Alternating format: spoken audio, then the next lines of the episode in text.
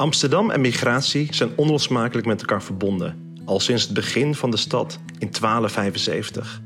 Migratie verloopt niet altijd soepel, en ook dat is van alle tijden. Maar migratie brengt Amsterdam veel en zorgt ervoor dat Amsterdam de dynamische, open, veelkleurige wereldstad is die zij vandaag de dag is. Het DNA van Amsterdam wordt gevormd door de talrijke gemeenschappen en culturen die de stad rijk is, met elk hun eigen verhalen. Ze stromen door de aderen van de stad. Ze verbinden de wijken en stadstelen.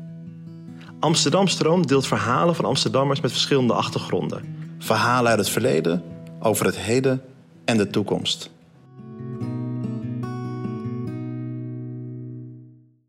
We zitten hier bij de Black Archives. We vertellen het verhaal over de Surinaamse migratie vanuit het perspectief van vier betrokken Surinaamse Amsterdammers die zich elk vanuit hun eigen passie en expertise bezighouden met en inzetten voor de emancipatie van Surinaamse gemeenschap in Amsterdam. De betrokken vertellen wie ze zijn en wat ze doen, hoe het is om Surinaams Amsterdammer te zijn, hoe de Surinaamse migratie verband houdt met kolonialisme en daarmee met het slavernijverleden. We spreken over de tijdsgeest in Amsterdam-Oost. Ik ben Lakisha, ik ben 20 jaar. Ik ehm, zit nu in het tussenjaar en ik ben uh, medeoprichter van de organisatie Zet Je In. Tof. Zou je wat uh, over jezelf kunnen vertellen, ook over je jeugd en waar je geboren bent en je gezinssituatie? Ja, ik ben geboren in Rotterdam. Uh, mijn ouders zijn allebei Surinaams en mijn vader kwam hierheen vanwege voetbal. Hij was profvoetballer. Um, dus ja, ik kwam hierheen voor voetbal en mijn moeder die volgde een jaar later. Um, dus gevestigd in Rotterdam kreeg ze mij. Um, op een gegeven moment zijn mijn ouders wel uit elkaar gegaan. En toen ben ik met mijn moeder naar Amsterdam Zuidoost verhuisd. Daar woon ik sinds ik zeven ben. Um, dus best wel een paar jaar. Ik woon er nog steeds en ik vind het echt geweldig. Het is echt, um, ja, super chill. ja, ik uh, woon met, zeg maar, met mijn ma, woon ik ook met mijn jongere broertje en mijn zusje. Die zitten nu allebei nog op de basisschool. Mijn broertje is elf, wordt bijna twaalf. En mijn zusje is tien. Um, ik heb ook een hele goede band met hun, dus dat is ook heel fijn. Ook omdat ik zeg maar nu in mijn tussenjaar zit, kan ik heel veel tijd met hun doorbrengen. En ik heb gemerkt dat dat ook echt onze band nog sterker heeft gemaakt. Wat best wel gek is, want je denkt echt dat je al een hele goede band hebt. Maar je ziet dan toch dat dat nog sterker kan worden. Dus. Uh, mijn pa woont nu in Almere. Um, daar ga ik ook nog regelmatig heen. En daar heb ik ook nog een jonger zusje. Ja, dankjewel. Um, je gaf het net al aan. Um, je, bent, je hebt ooit een actie gestart. En uh, dat was een groot succes. En het is een groot succes. Zou je een klein beetje kunnen vertellen over hoe jij je bent gaan inzetten voor maatschappelijke verandering? Ja, um, dat is iets wat er denk ik langzaam is gaan incijpelen eigenlijk. Mijn moeder is wel altijd gewoon heel bewust geweest en heeft ons ook gewoon heel bewust opgevoed. Um, het eerste protest waar ik heen ging was samen met haar. Toen was ik twaalf of zo, denk ik. Zat ik in de tweede klas, nee, dertien dan of veertien. Uh, maar ik zat in de tweede klas en het was um, een protest, eigenlijk een solidariteitsprotest met Amerika. En ik was ook altijd zeg maar best wel, ik weet niet, ik vind het zeg maar, ik heb gewoon heel erg een sterke mening en dat laat ik ook best wel weten. Um, dus het was wel iets wat heel erg in me zat, gewoon altijd al. Maar het is echt zeg maar heel big geworden, eigenlijk ja, afgelopen zomer, dus in 2020. Um, toen de Black Lives Matter movement op zijn piek was. Um, en dus die actie is ontstaan, uh, de petitie die ik op heb gezet met mijn vriendinnen Sona en Veronica, waarmee ik ook zat op de middelbare school in Zuid. Ook omdat ik zeg maar de tijd ervoor had om daar echt volop aan te zitten en die actie gewoon echt een succes is geworden. Um, heb ik ook wel gemerkt dat ik me in de afgelopen jaar best wel um, heb ontwikkeld. Op een manier dat ik denk ik echt niet in de afgelopen zes jaar heb kunnen doen. Ik zat dus weer op een uh, middelbare school in Zuid, was het Sint-Nicolaas Lyceum. En ik denk voor een middelbare school in Zuid was hij nog best wel divers. um, maar overwegend wel wit nog steeds. Um, Even voor de mensen die luisteren, uh, kun je wat vertellen over die actie? Dus ja. wat, wat, was die, wat, wat hield het in? Ja, um, ja, ik had dus een petitie opgezet met mijn twee vriendinnen. En dat was um, nou ja, eigenlijk meer een burgerinitiatief. Uh, waarin we gewoon pleiten om racisme en discriminatie verplicht op te nemen in het curriculum van uh, het primair onderwijs en het voortgezet onderwijs. Um, dat was super, zeg maar, spontaan, helemaal niet doordacht verder. Uh, maar we namen het wel serieus. En ik denk ook wel dat dat um, in combinatie ook met de tijd waarin we het deden, nou midden in die piek, dat is eigenlijk de perfecte tijd om zo'n actie op te zetten, um, is dat gewoon heel snel gaan lopen. We hadden, ik denk na twee weken al zo'n 60.000 mensen die het initiatief hadden ondertekend. En omdat er zoveel aandacht op kwam, zowel nationaal als internationale aandacht, ehm, is dat ook door de politiek opgepakt. En er is toen een motie over ingediend en ook aangenomen. Ehm, ja, die er eigenlijk voor heeft gezorgd dat het nu ook echt verplicht is om te onderwijzen in dit soort onderwerpen. Ja, is een prachtig initiatief. Uh, en ook heel belangrijk. Wat ik me wel afvraag, je bent ehm, uh, de jongste van het stel. je hebt deze afslag genomen ja. om je in te zetten voor, uh, voor gelijkheid. En in dit geval als het gaat om de zwarte, de zwarte gemeenschap in Nederland.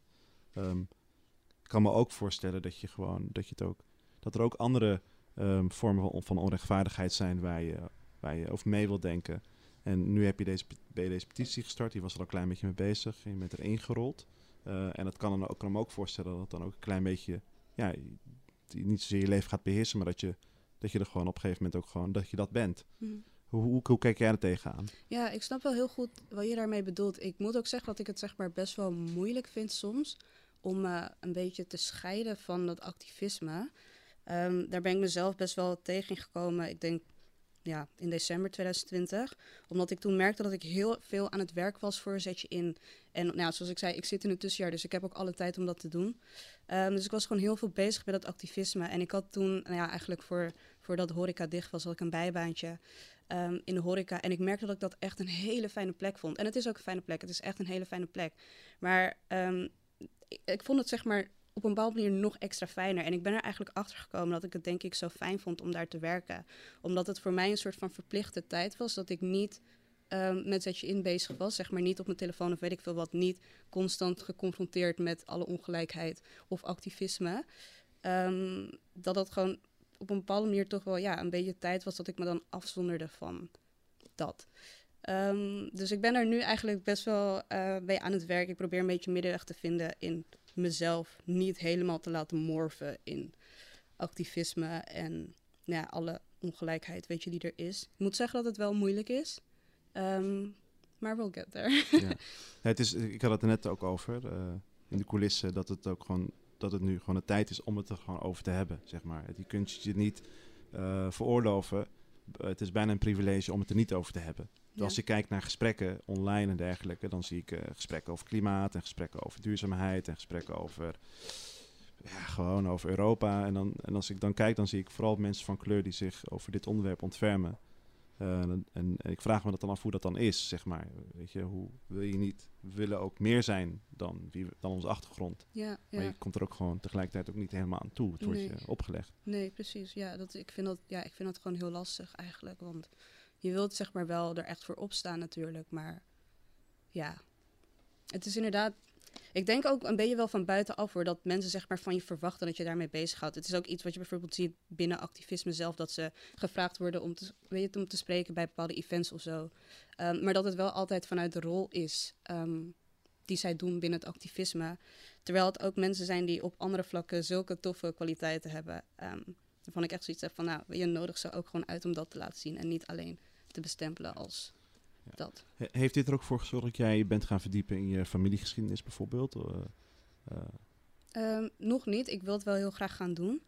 Um, maar nee, ik uh, heb me daar zeg maar, ik, ik, heb nog niet echt, ja, ik ben nog niet begonnen met het onderzoek naar mijn eigen geschiedenis. Ja. En uh, nou, je bent nog hartstikke jong, dus je hebt nog een uh, mooi leven voor je. Uh, ja. hoe, hoe, kun je, kun je, heb je daarover nagedacht? Of lijkt ja. het gewoon om op je afkomen? ik ik ga in september weer studeren. Um, ik ben nu een beetje dus bezig met de admissions daarvan. Um, en ik zie wel waar ik word zeg maar, aangenomen. Het zijn wel allemaal hele competitieve en uh, intensieve opleidingen. Dus ik moet ook best wel veel doen voor de inschrijving daarvan. Wat voor opleidingen zijn dat? Um, ze zijn allemaal interdisciplinair. Ik heb ook gemerkt... Dus dat is ook wel een, zeg maar, een leuke kant van Zet Je In. Is dat ik dus in het afgelopen jaar heel erg mezelf heb gevonden. Heel erg heb, ja, gewoon daarachter heb kunnen komen wat ik leuk vind om te doen. En daar is gewoon uitgekomen dat ik het leuk vind om te doen met me... Ja, dat ik het leuk vind om me met verschillende dingen bezig te houden. Ik denk dat sommige mensen zijn heel goed in een bepaald iets en zeg maar zich daarin te specializen. En ik heb meer het idee bij mezelf dat ik um, een beetje een globale kennis van alles wil hebben en dus daarin een beetje de verbanden in wil zien en dat wil gebruiken als mijn kracht. Um, dus het zijn allemaal interdisciplinaire studies. Ik kijk naar liberal arts and sciences, zowel in Amsterdam als in Den Haag. Um, maar ook PPLE, dat is een uh, studie die politiek, economie, rechten en psychologie uh, samenneemt um, en interdisciplinaire sociale wetenschap. Ja.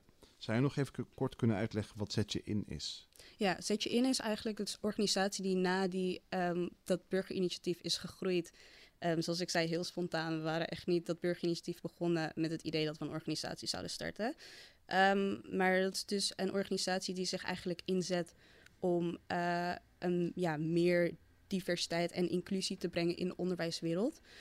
Dat doen we onder andere door um, voor meer bewustwording te zorgen bij leraren bijvoorbeeld. Um, we hebben een platform op Instagram, dat heet Zet je in. waar we ja, gewoon elke week een aantal posts plaatsen met allemaal informatie die bijvoorbeeld ook gewoon gebruikt kunnen worden in de lessen. we leggen contact aan met uh, andere stakeholders zoals uitgeverijen. Maar intern zijn we momenteel ook bezig met het maken van lesmateriaal. Dat doen we voor zowel het primair onderwijs als het voortgezet onderwijs. En um, in het voortgezet onderwijs focussen we momenteel op de kunstvakken, maatschappijleer en geschiedenis. Ja. De, hoe wordt daar uh, tot slot op gereageerd op dat eigenlijk dat er kennis van buitenaf binnengebracht wordt en dat, dat je eigenlijk mensen wijst op het feit dat er heel veel pagina's ontbreken? Hm? Zeg maar, wordt daar heel enthousiast op gereageerd? Of ook misschien soms vanuit, vanuit de verdediging? Um, het is een beetje een mix van beide. Ik denk dat mensen die er ready voor zijn, um, die reageren veelal heel enthousiast. En we voelen die support ook heel erg. Maar je merkt ook soms dat um, mensen bijvoorbeeld de deur ja, gewoon een beetje dicht houden. Omdat zij gewoon nog niet op dat punt zijn dat zij inzien um, dat dit wel gewoon echt nodig is. Dus het is een beetje een verschil van beide. Ik denk ook wel dat het te maken heeft met het feit dat wij ja, gewoon in een wat grotere stad zijn. Um, ook we hebben mensen in het team die uh, op andere plekken in Nederland, weer Rotterdam, uh, Leiden. Het zijn allemaal wel wat grotere steden. Ik zou niet durven zeggen hoe dit zou worden ontvangen als we bijvoorbeeld in de provincie zaten of zo. Dus ik denk ook wel dat dat ermee te maken heeft. Ja, nou, de verandering begint altijd uh, klein, toch? En die, die kan groeien, dat hebben we wel gezien. Ja. dankjewel. Um, ik wil je bedanken voor, je, voor dit gesprek. En uh, tof dat je je zo inzet. En het uh, geeft heel veel hoop voor de toekomst. Ja, thanks. Dit verhaal maakt onderdeel uit van de podcastserie Amsterdam Stroomt. Luister via Spotify naar de andere verhalen. Amsterdam stroomt. Amsterdam deelt haar verleden en Amsterdam deelt haar toekomst.